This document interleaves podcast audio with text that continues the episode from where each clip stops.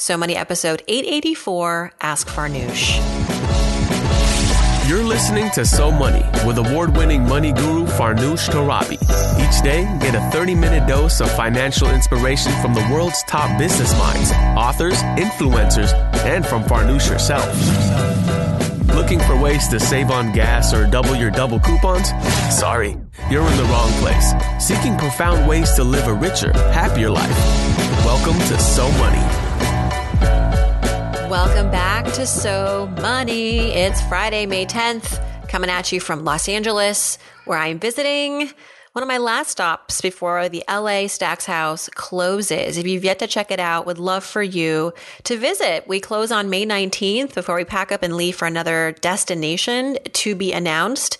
Um, we're still in the uh, thick of figuring out our next steps, but if you are passionate about us coming to your city in the next 12 to 18 months, let us know because we want to make sure that we are mapping this out as best we can to meet your demands and your needs. So LA's been a lot of fun. It's been ongoing. Um, this week, especially at Stacks House, we had a, a quite a, a, number of events. We had a party on the evening of the 7th uh, with Her Campus and our presenting partner, Zelle, talking about, you know, life after graduation, how to master your money, your career steps. And then on the morning of the 8th at Stacks House, we invited Carrie Schwab Pomerantz, who is the founder, uh, or rather the daughter of the founder of Charles Schwab. She is a certified financial planner, one of America's most trusted sources for financial advice. And we talked a lot about women and investing.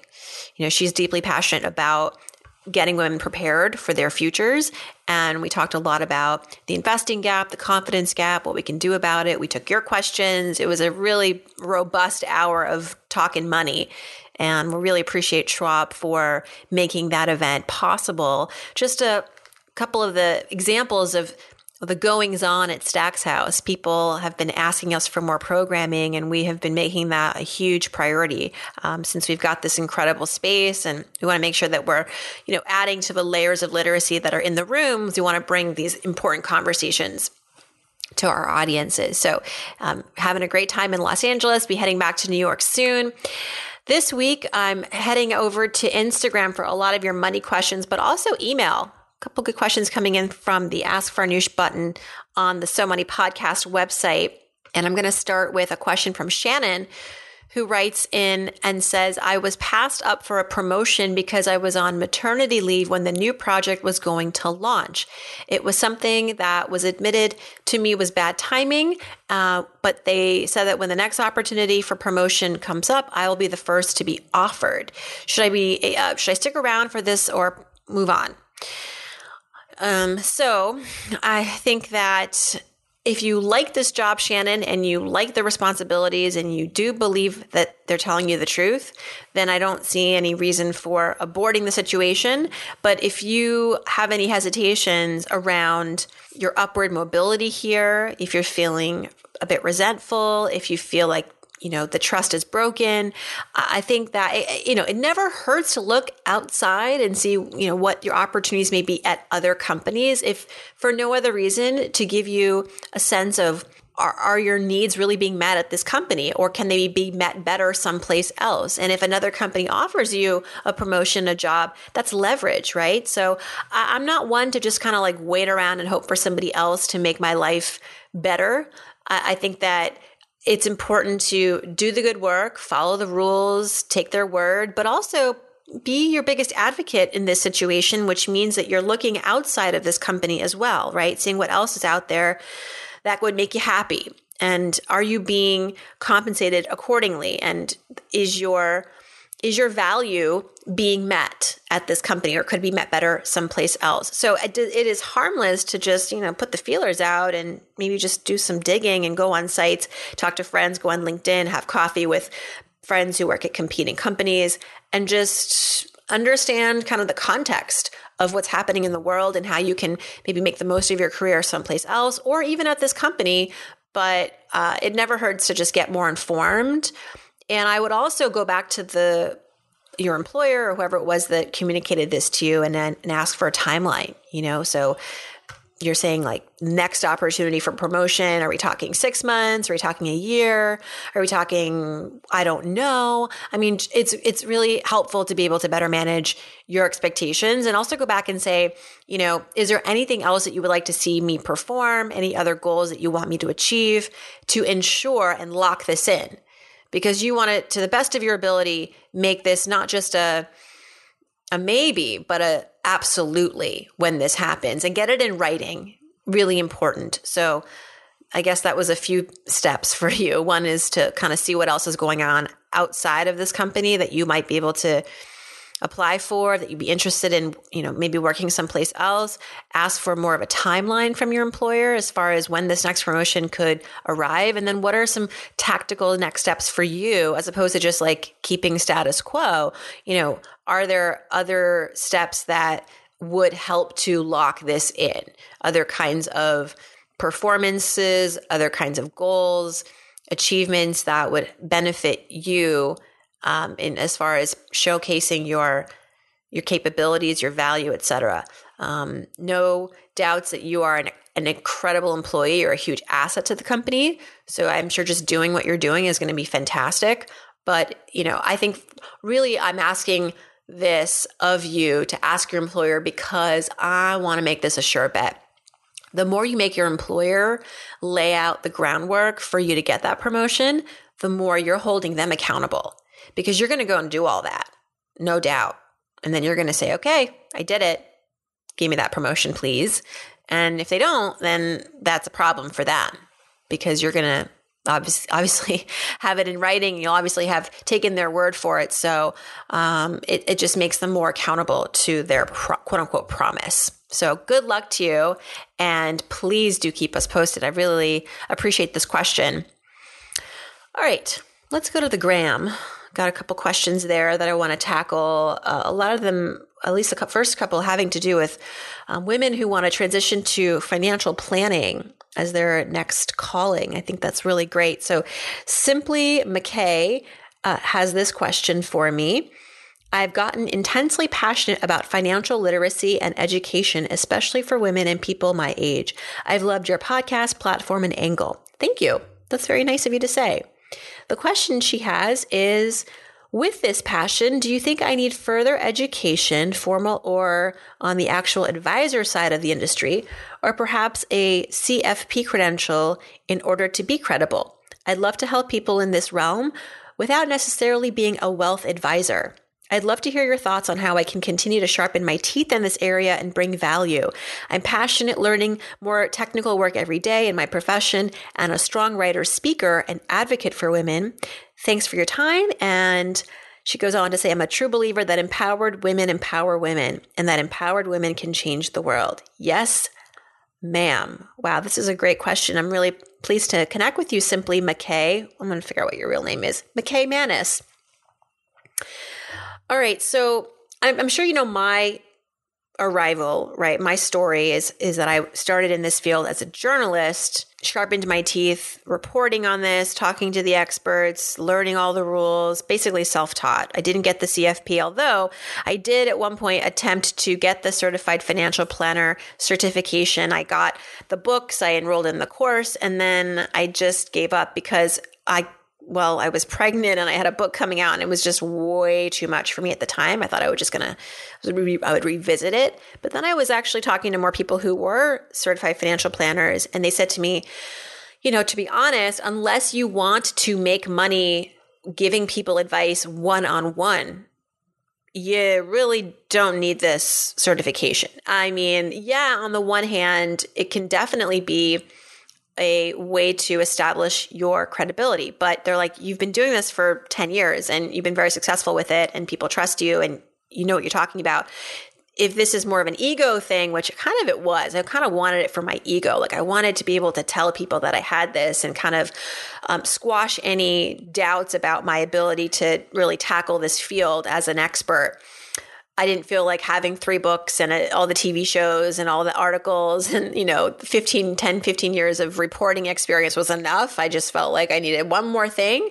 And I think hearing from the experts who were on the other side of it, who are the actual financial planners telling me, actually, you don't need this. And by the way, if you do go down this road, you're going to be subject to a, a, lot more regulation and rules around how you communicate your advice. So I I love that I can just kind of tell it like it is, you know, with responsibility and within reason. I tell it like it is. Which, for a lot of financial planners that are constantly under review, um, it's a no no. Like, you have to say things very by the book, and some things you just don't tackle because it's not um, allowed, frankly. So, all that I learned, and I thought, okay, let me pause on this. I think that I was getting in over my head and I was getting ahead of myself, and perhaps I don't actually need this. And I ultimately decided that I wasn't going to pursue that path. Now, for you, I think that, again, if you aren't somebody, and you said to me, you're not somebody who wants to like dole out one on one advice to clients if you did want to do that, then I would say a CFP would be important to have, especially if you're talking about retirement planning and financial advice and investing and things like that. What it sounds to me more like you're interested in pursuing is wealth coaching right? Or at least speaking, being a thought leader in this space, having your ideas out there, inspiring people to take more control of their finances, women in particular. And I think that you can definitely do that uh, through your own. Um, learning from talking more about yourself, your journey. I think increasingly we're seeing a lot of financial experts arrive in the space who who come with a lot of personal experience, right? They got themselves out of debt. They, and through that, learned a lot about the rules and the how to's and, and then teach that. Um, but as we know, money is like 20% math. Managing your money well is like 20% math, 80% mindset. Um, I mean, I believe that. And, you know, maybe along the way too, it helps if uh, the system would change. But, you know, I, I do think that there's a lot of personal accountability at play. And to the extent that you can provide that motivation for that personal accountability part, I think could be really, really uh, valuable. And so, I guess what I'm telling you is perhaps it's really thinking about what unique proposition you can bring to this market. What is your voice? What is your unique, your what is your unique way of storytelling? What is your um, perspective that is maybe fresh or different or new that can layer onto this already really rich world of personal finance advice that we have. And maybe you'd want to think about becoming a licensed coach in this field. So there are people who become money coaches. And that's a whole different path. And you can Google it. And um, I've written about it for O Magazine. And, you know, there's uh, definitely a lot of good work that's being done in that place. People go to see wealth coaches not because they want to learn how to maybe plan for retirement or invest, but rather they want to maybe get their minds in a healthy place to be able to manage their money with more precision and um, to have their money be more in alignment with their personal goals and values. And I think that may be the space where you're most interested in. So I would look into maybe becoming a money coach or, a wealth coach. But, uh, but really, it's about honing in on your personal story sharing that, inspiring people through your own experiences, your own perspectives. I think that is much needed in the world more and more, especially for women. So I encourage you to just keep at it. And really, the only reason I'd see I'd see you wanting to get the CFP is if you actually wanted to open up a practice and uh, give people financial specific financial advice. So good luck to you. Thanks for your question. Really honored to have you in the audience. I thought we had another question about someone wanting to become a CFP. I can't find it now. Oh, the maze of Instagram. So, if you did ask a question about that and I didn't answer it, I hope that answering simply McKay's question was helpful because it was sort of along the same lines. I want to move now to a question from Self Help, is the Instagram handle. Natalie. Hi, Natalie. She says, Farnoosh, I love your podcast. Thank you so much. That's me telling you thank you so much, Natalie. She says, I have a question. I received my tax return, and while it is not a large amount of money, I'm not quite sure what I should do with it. Should I open up a Roth IRA? Should I use it to invest in index funds? Should I do a bit of both? Well, you can do both, and you can do both by opening up a Roth IRA and within that Roth IRA, allocating your money towards index funds. Boom. Got that? But let's take a giant step back for a second because it sounds like if you're not 100% sure that investing is the path to take, maybe there are other things to do with this money. So I hope that you're at least answering the question what are my goals this year?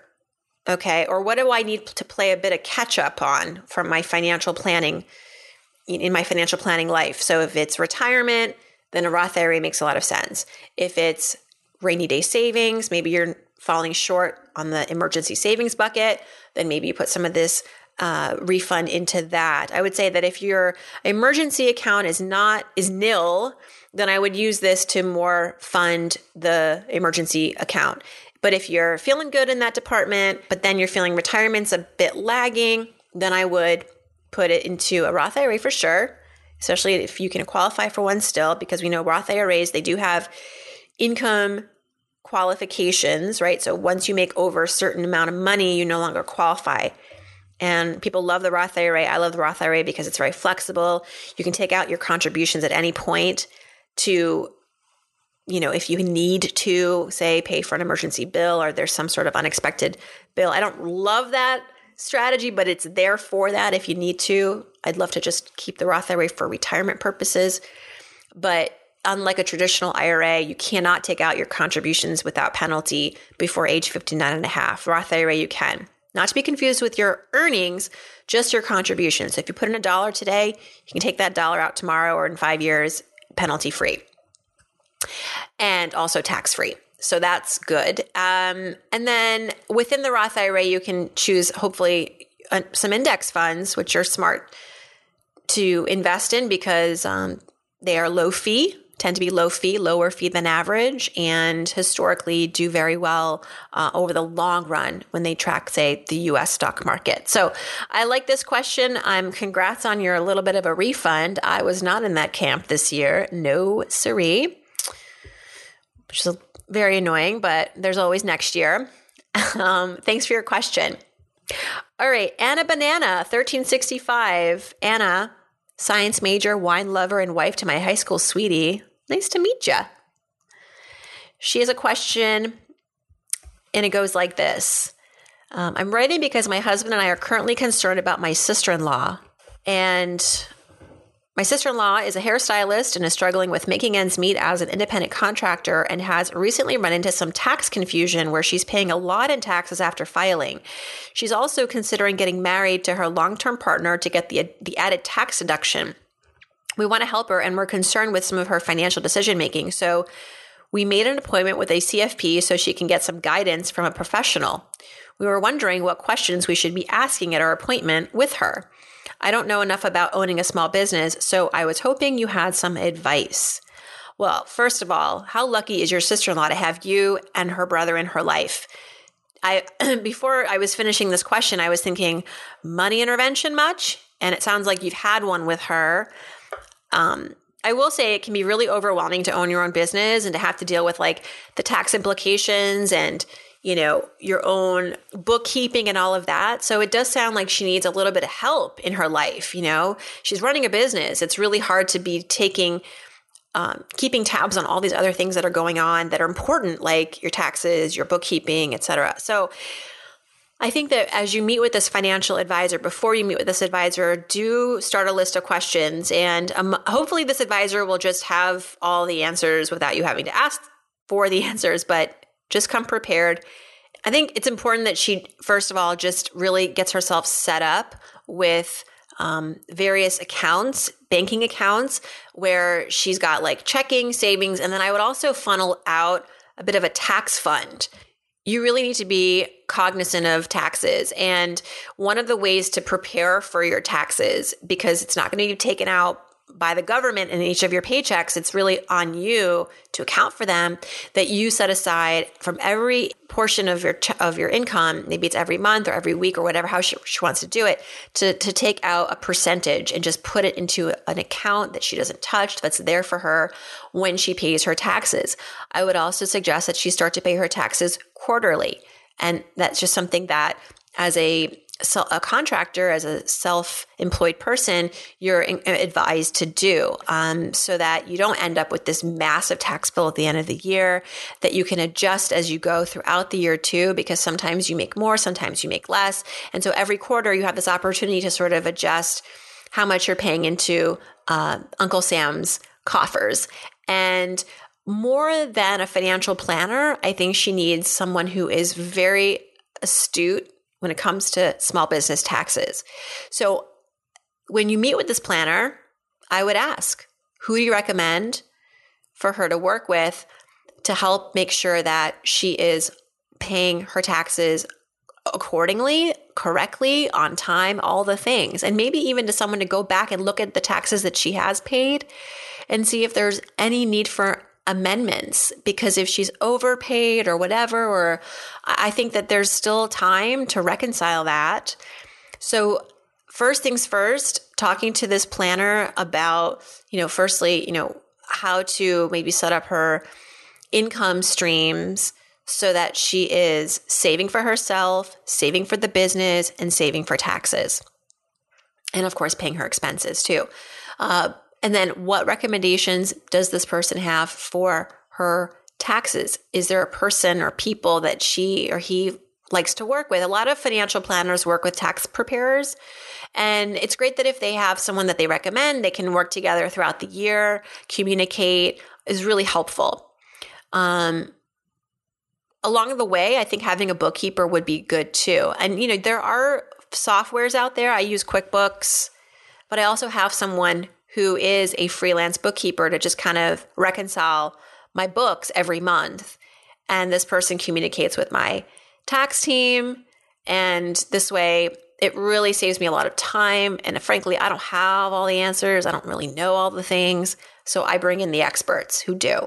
Um, and I pay them and they get the work done. So it's really worth the investment to bring in these sorts of people, especially when you're a solopreneur and you're busy and i'm sure as a hairdresser like she's on her feet all day she's working long hours it's like the last thing you want to be dealing with when you get home.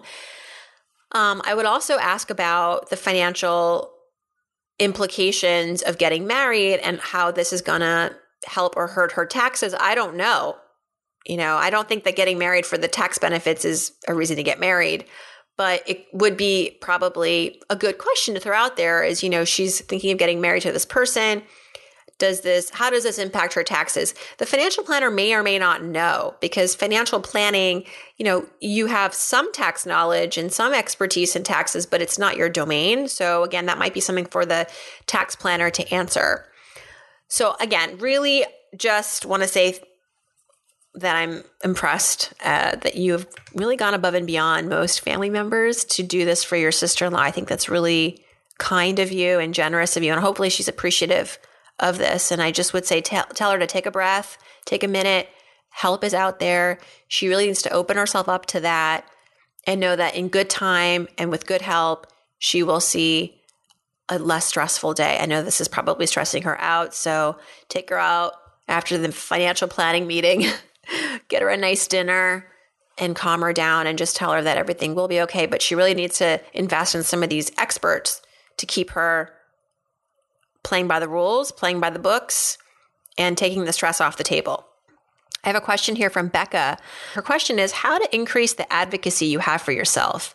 Um, so recently, I gave a talk on my friend Jesse Johnson's uh, online community forum, and we talked a lot about being your biggest advocate. And this person, Becca, followed up with a great question, and she wants to know how to be a bigger advocate for yourself plain and simple. She says, Your talk really made me realize how much I am not advocating for myself. And this is really with regards to your career, because I think that unfortunately, as much as you think you're doing a great job at work, um, unless you're being the person that is advocating for yourself, it, it, sometimes goes unnoticed. One of the things that I learned early on in my career was that you have to be your biggest advocate. And I think for um, especially younger generations that are new to the workforce, it's really disturbing sometimes and unsettling when they arrive at a job and they do what they think is a really great job and they're adding value and it gets unnoticed, it goes unnoticed. And the reality is, is like, it's not intentional. Your boss isn't trying to deliberately ignore you. Uh, but what's happening is that work gets busy. And as soon as you finish one task, you're on to the next. And there is an expectation that you're going to deliver.